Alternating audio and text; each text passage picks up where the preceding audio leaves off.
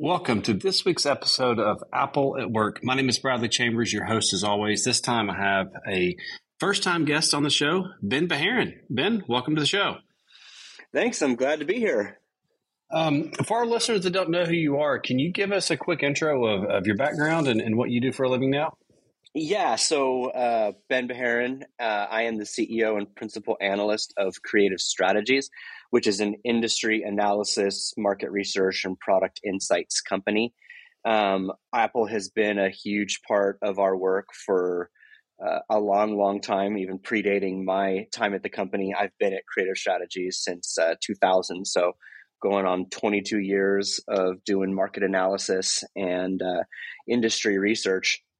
And a lot of what we do is really just get a deep and bird's eye view of any particular market that we look at or technology. I focus a lot on consumer technology, but also the way that consumers use technology in the enterprise is kind of how I carve out what I discuss around the work side of things. And that's, again, not just related to Apple. It's Windows products, Windows PCs, accessories that go along with that, things that IT is doing, decision makings around security and whatnot. So, but again, our view is always to look at the end human, the end user of that technology and what's best for them. Well, it's interesting. You talk about a 20 plus year tenure. I told somebody last week, I said, one of the things I love about approaching my 40s, I'm 38, is you really start to see trends repeating themselves. And, especially in technology, and I told somebody, I said, I feel like we've gone in my lifetime, certainly going back to when I was a child, kind of protocols to platforms, back to protocols, back to platforms. So we had the early days of the internet, people were on things like AOL and Prodigy, and then we transitioned to really the open web. Then with Web 2, we transitioned to, we moved to platforms and with, things like social media and these, communication platforms, especially controlled by, big tech giants. And I feel like now the trend is, again, looking to move back to protocols. And I think the benefit of being 38 is I can see that trend because I watched it happen multiple times in my lifetime. Yeah, that's exactly true. I think there's tons of value to have been around the block several times. It's always interesting to talk to those for whom this is their first time. And they're kind of like, oh, this is huge. And I'm seeing it for the first time, and you're like, yeah, this has happened before. We've sort of seen this story several times, which I think adds to the perspective. But I think there's value in kind of the nuance of the first time, but also the having been around the blocks a few times, like you said, for sure. So a couple of tweets of yours last week caught my eye. You were at JNUC, which is the first in-person JNUC since 2019. I was at that one. And my last JNUC was in November in Minnesota. And I suspect one in late September in San Diego was much warmer. I told somebody after that, I said, I thought I knew cold, but I had not experienced – and apparently it gets worse as you get through winter. But November in Minnesota showed me that as beautiful as that city is, I just couldn't live there. And so you made a comment that said one of the interesting things I noticed was hanging out at JNUC, the gathering of 1,500 Mac admins is how diverse the Mac admin community is. It also resembles the Apple Mac community, the culture of the early days before Apple went mainstream. What prompted that tweet? What did you experience at JNUC?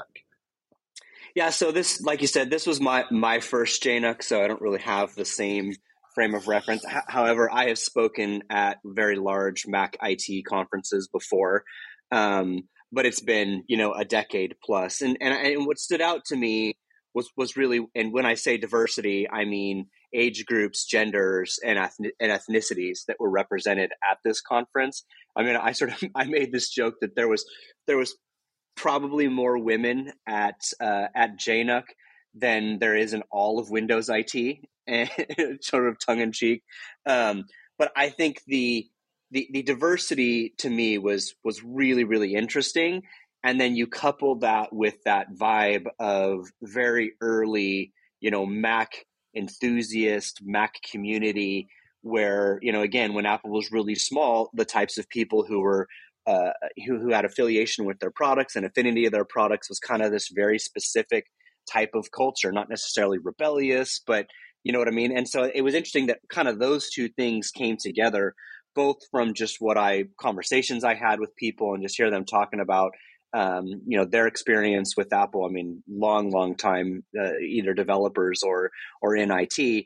And again, just the sheer diversity of ethnicities and genders and ages was just not what you would see if this was a Windows IT conference, if you know what I mean. Well, you know, certainly this era of Mac management is unlike anything else. I mean, you know, if you were managing Macs 20 years ago, things have just changed so much. You've had to introduce mobility. You've had to introduce like cloud services. I mean, the idea of how IT was in 2005 was you connected the Windows machine, you imaged it, you connect that Windows machine to the domain. That person logged on, used Outlook, used Microsoft Office, and that way, and they had the shared drive. And then now you've got, you know, things like, you know, these IDP technologies. So you've got companies using Okta and Ping. You've got all these different, you know, cloud services, and obviously then you kind of couple in remote work, and IT has just changed, and not certainly the last 2 to 3 years. But then if you just kind of expand that out to the last 10 years, Apple really pioneered this idea of the iPhone is the cloud remote in your pocket, and everything points back to these cloud services. And that certainly wasn't the case prior to that. It was my PC connects to the domain controller and accesses my Microsoft technologies. This episode of Apple at Work is brought to you by Jamf. Jamf is the only company in the world who provides the complete management and security solutions for Apple products at work. Jamf's purpose is to simplify work with an offering that are enterprise secure, consumer simple, and protects personal privacy of end users. Today, more than 62,000 organizations trust Jamf to manage and secure more than 27 million devices worldwide. Organizations shouldn't be limited in their ability to deploy the latest Apple technology based on what their vendors can support. Same-day support is one of the most important promises Jamf makes to its customers. Jamf provides hassle-free upgrades and support for new Apple features and a delivery timeline that works for you. Learn more about the solutions and products that Jamf offers to manage and secure Apple devices at jamf.com/9to5mac. That's jamf.com/9to5mac. Thanks to Jamf for sponsoring Apple at Work this week. Yeah, I mean, you're totally right in how much has changed, and obviously let's say we were on a 10-year cycle of the digital transformation of the enterprise or moving to the modern enterprise, and we didn't use those terms back then, but I think you clearly started to see the way that the internet and cloud applications and software as a service started to gain real steam again once everybody had personal technology, and then you couple that with faster internet speed. So it's been one of those things where you're definitely seeing a new kind of modern era of IT. I mean, that's really kind of the words that I use is what does a modern enterprise look like, and how does IT and CSOs have to make very different decisions around the products that they deploy, manage, as well as the services and apps that they use in their enterprise. But also the thing I really like about the way that Apple has always approached this is that they still come at this from usability and the person at the center. And I've long argued that we will see a similar fundamental shift in IT that has to become more employee-centric and to some degree thinking about IT and IT as a product of the enterprise that is there to give the best experience possible to their employees. And obviously in that shift is very favorable to all that Apple does, and then to some degree now a growing element of Mac and Mac OS, but having that usability, ease of use, now bringing privacy into that equation with some interesting things that Apple's doing when you enroll. All of that stuff is again, very user-friendly, and that's extending itself now to some of the things you're seeing IT use, but come back to the best experience for the employee, because that's the best thing for your enterprise. And I still think we're on that journey. We're working through that, but I definitely feel like people are waking up to that reality, especially in this era where if hybrid becomes, you know, a big thing and employees can just say, hey, look, I don't like this situation, I'm moving somewhere else, and it's really easy to switch jobs. They have to do so much more to make sure they retain that talent. And I'm just convinced that having customer experience or an employee-centric viewpoint of these things is going to be critical to their success. Well, and that's when I see kind of how Apple has done their macOS development, with how they've implemented things like endpoint protection. So, I mean, again, go back 20 years ago, you bought endpoint protection separately, and it did whatever it wanted to do antivirus or whatever on the computer. That's all you had at the time. Well, Apple has kind of said, hey, we know the enterprises need more than what we offer with X-Protect. Like, the Gatekeeper isn't enough. So we're going to build these APIs for companies to natively do what they need to do for compliance with approved software applications that are using these native APIs so they work well. And again, the employee still has privacy and also has a great experience. And I think that's where Apple has done a nice job, is they've never, even as they've allowed companies to do different things security-wise to increase compliance, regulatory agreements, they've still kept that, like, how do we make sure this employee loves to use this Mac and it doesn't impact the day-to-day use of it? This episode of Apple at Work is sponsored by Hexnode. Hexnode UEM offers an award-winning unified endpoint management solution for Android, iOS, Windows, macOS, tvOS, and FireOS devices. Hexnode is one of the most trusted enterprise security solutions worldwide that combines multiple security features into a single console. Sign up for a free trial today with Hexnode and find out how you can reinvent device management. You'll find a link to sign up in the show notes below. Thanks to Hexnode for sponsoring Apple at Work. Yeah, absolutely. I mean, and again, I think that comes back to the whole suite of hardware solutions that they're bringing to the table, right? I mean, whereas iPhones are not necessarily corporate owned, right? You bring your own. They are to some degree managed within that infrastructure. iPads, maybe to a degree, are still a little bit more corporate owned than bring your own. But Macs is really the trajectory that I'm sort of most interested in, because I think largely those will be corporate owned. I think more companies are going to continue to develop a Mac program and have Macs be first class citizens within their overall deployment. I think there's a lot of different things that are now pointing in terms of Apple's potential here for growing Mac share in the enterprise. And I also think Apple has realized that, to some degree, they've saturated or are seeing very slow growth in the consumer side of Mac, and SMB and enterprise is really where a lot of that headroom for the Mac's growth business can come from. So I fully expect that they'll continue to do those things with those partnerships with third parties, what they do themselves in terms of just building in solutions to Mac OS. To some degree, Apple Business Essentials for small business is an interesting play. But I agree. It's a trajectory and a priority, I think, for Apple to really start to drive Mac and Mac OS in the enterprise. Well, I was writing an article last night, and I kind of said this phrase: Apple's goal is to sell a lot of Macs. Apple Business Essentials is a nice service. It's not trying to compete against Jamf, against Kanji, against Mosul. The competitor to Apple Business Essentials is the 10-person business that doesn't have any management system. They ultimately want to sell Macs because if someone buys Jamf and buys 1,000 licenses of Jamf, that means they sold 1,000 Macs, and that's good. And that's good for Apple, and they can do these bulk buys. But I also think that when I think about Apple Silicon and I think about what does IT want out of hardware, they want reliable hardware that's easy to maintain and lasts a long time. I don't know in my lifetime if a computer other than a MacBook Air M2 or M1 MacBook Air fits that bill more than that, because it is it's proven to be extremely reliable and it lasts forever. I mean, again, outside of the battery life, I think I could use my nearly 2-year-old MacBook Air for another 4 years and I wouldn't even notice. And that's the kind of thing IT wants. And then I think too, there's an aspect, I've got no data to prove this, but it's just in anecdotal research. I think the supply chain issues over the last couple of years have affected PC manufacturers more than they've affected Apple. Because in my research, when I've looked at, if I wanted to get a PC of this spec, I go on and, kind of looking at how long it takes, 2 to 3 months, a month. I go look at Apple's business store, next day shipping MacBook Air. Apple's supply chain maneuvering over the past couple of years as other companies have really struggled. Because again, when you hire somebody, you got to have a computer. And if the Mac's in stock and you can get it shipped out, that's a win.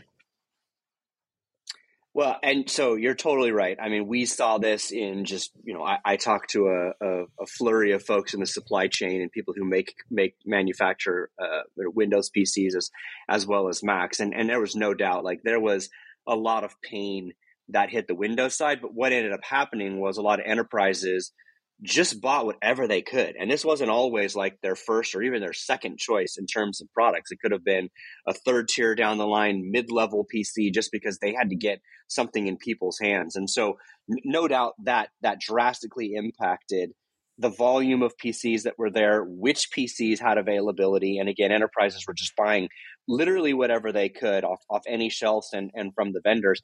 But to your point about the longevity, this to me, I think is really interesting, because part of this would need to, or part of this overall shift we're talking about in IT would need to get a lot of organizations out of this 3 to 4 year buying cycle that they are in, which is a Windows buying cycle, a Windows OEM buying cycle.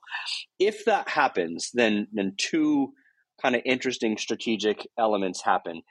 One, you were going to sell a lot less PCs on an annual basis if that happens than we do now, because if you look at how many PCs are sold a quarter, it's 30-ish, 35 million depending on per quarter, and a good healthy percentage of those is to enterprises worldwide.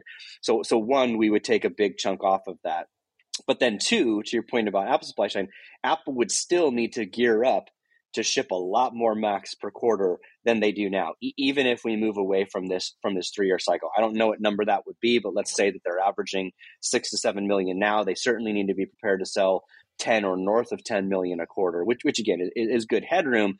But again, that requires the scale and manufacturing up of the Macs that they need to do in order to meet that demand, assuming more enterprises do bring Macs in as first-class citizens. So there's some real interesting hardware impacts on changing IT cycles, which again favors you holding on or you using a machine longer in your enterprise, which I think is good for everybody. But you're right, that all of those dynamics actually do favor Mac fairly well, more so than they do other vendors.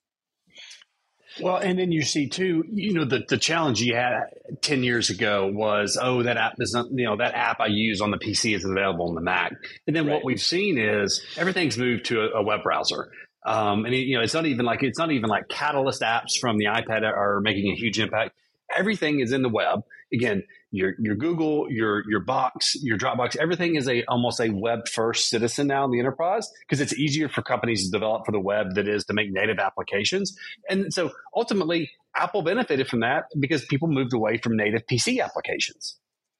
Yeah, no, absolutely. And really, I think just the conversations that I've been having with organizations large and small around the Mac is definitely different now than it was pre-pandemic, because I do think that the pandemic and moving to remote work and people realizing how much of their business was on the cloud and that most of their stuff did work on Mac. I mean, again, unless you're a really old legacy enterprise that's got something that's just so old, nobody wants to use it anyway, that's a rare situation in the grand scheme of most businesses. I think a lot of IT organizations realized and were awakened to this reality that cross-platform works fine. Everything they have works fine cross-platform. And to me, that's why I think there was conversations probably before 2019 around what do we do with Macs? What do you do with the growing installed base of Macs? Do we have a program?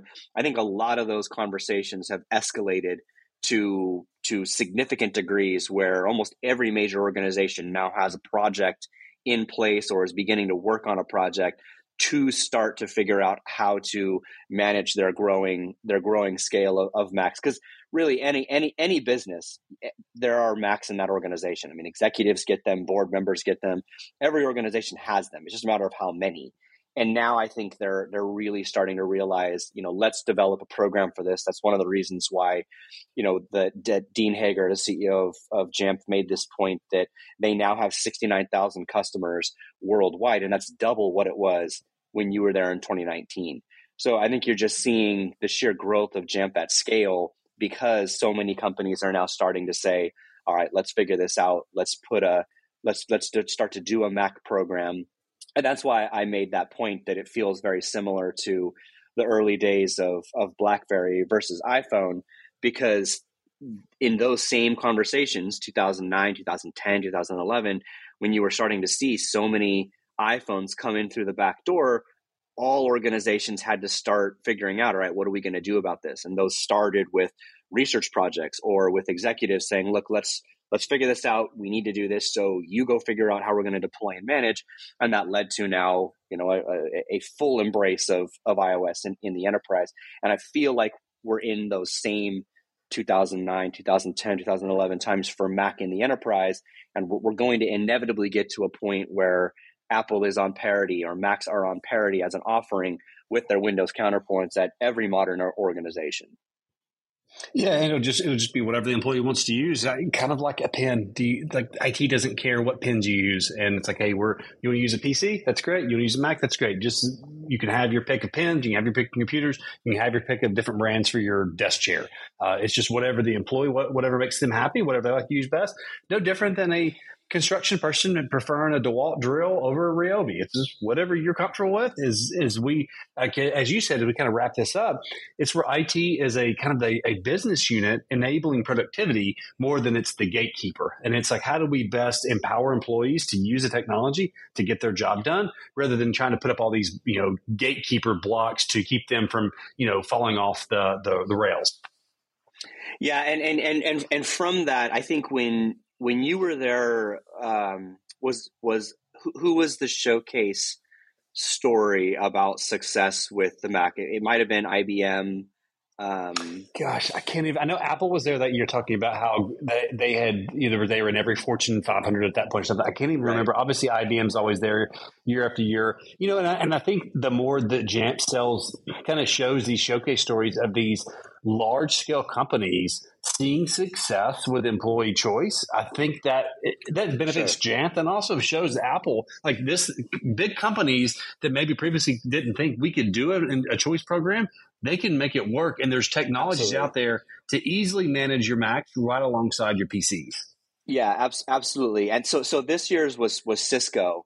And it was really interesting to me because they basically shared this stat on their journey from, you know, zero Macs to what they have now is like, I think it was 65,000 Macs in Cisco, was that they didn't start to figure out how they were going to manage and start to deal with their Mac platform until they had 15,000 Macs in their organization. And I was like, that's a huge amount of Macs. And that just speaks to my point that every organization has Macs. It's just how many and how do you then start to figure that out? But they showed all of the research, and Cisco likes to position themselves as an employee experience company, and everything they do sort of focuses on that. And their CIO Fletcher has come out and said a bunch of things around just how important it is to have the employee first and the solutions that you deploy. But they are overwhelmingly seeing in an environment where they have a mature Mac program and the Mac is on equal footing with Windows, that they're just seeing an overwhelmingly amount of employees choose Mac when presented with the option over Windows. And so because of that, their scale of Macs is much larger than that of Windows PCs. And so I just thought it was interesting to hear their story and then really the research that they're showing and talking about on employee satisfaction, employee productivity, less support tickets, like all of the positives from a mature Mac program on employee experience was just, again, more fuel for my points about this is just what a modern organization is going to have to do is really come at with the employee first and deploy tools and hardware that best gives them the tools to use their job and best has the best experience for them. And again, I think this will increasingly play in Apple's favor.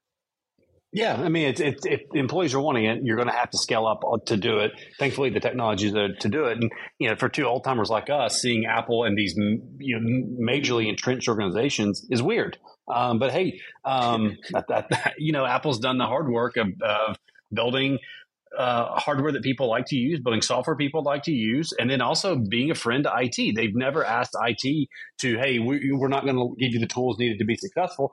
Over the last decade, they've increasingly built the tools and the technologies that IT needs to be successful using Apple. So everybody wins. Yeah. And most importantly, this third-party ecosystem of all the players, you know, that you mentioned, and I'd throw JumpCloud into that, but, you know, Mosul, Kanji, and Jamf are really just helping accelerate this because they're making it very, very easy for organizations to succeed with Apple across the board by doing a lot of the work and tooling and security, identity, elements of enrollment and single sign-on and all that stuff that Apple's just probably not going to do. So you have this third-party community that's growing and building the robustness for enterprise that's solving a lot of these problems. So it just minimizes or eliminates all excuses to start to deploy Macs, which is again why I think 2 to 3 years from now, we're going to be in a very, very different environment where Apple's share in the enterprise is larger than it is today. And organizations are seeing the fruits of that, of all of that work.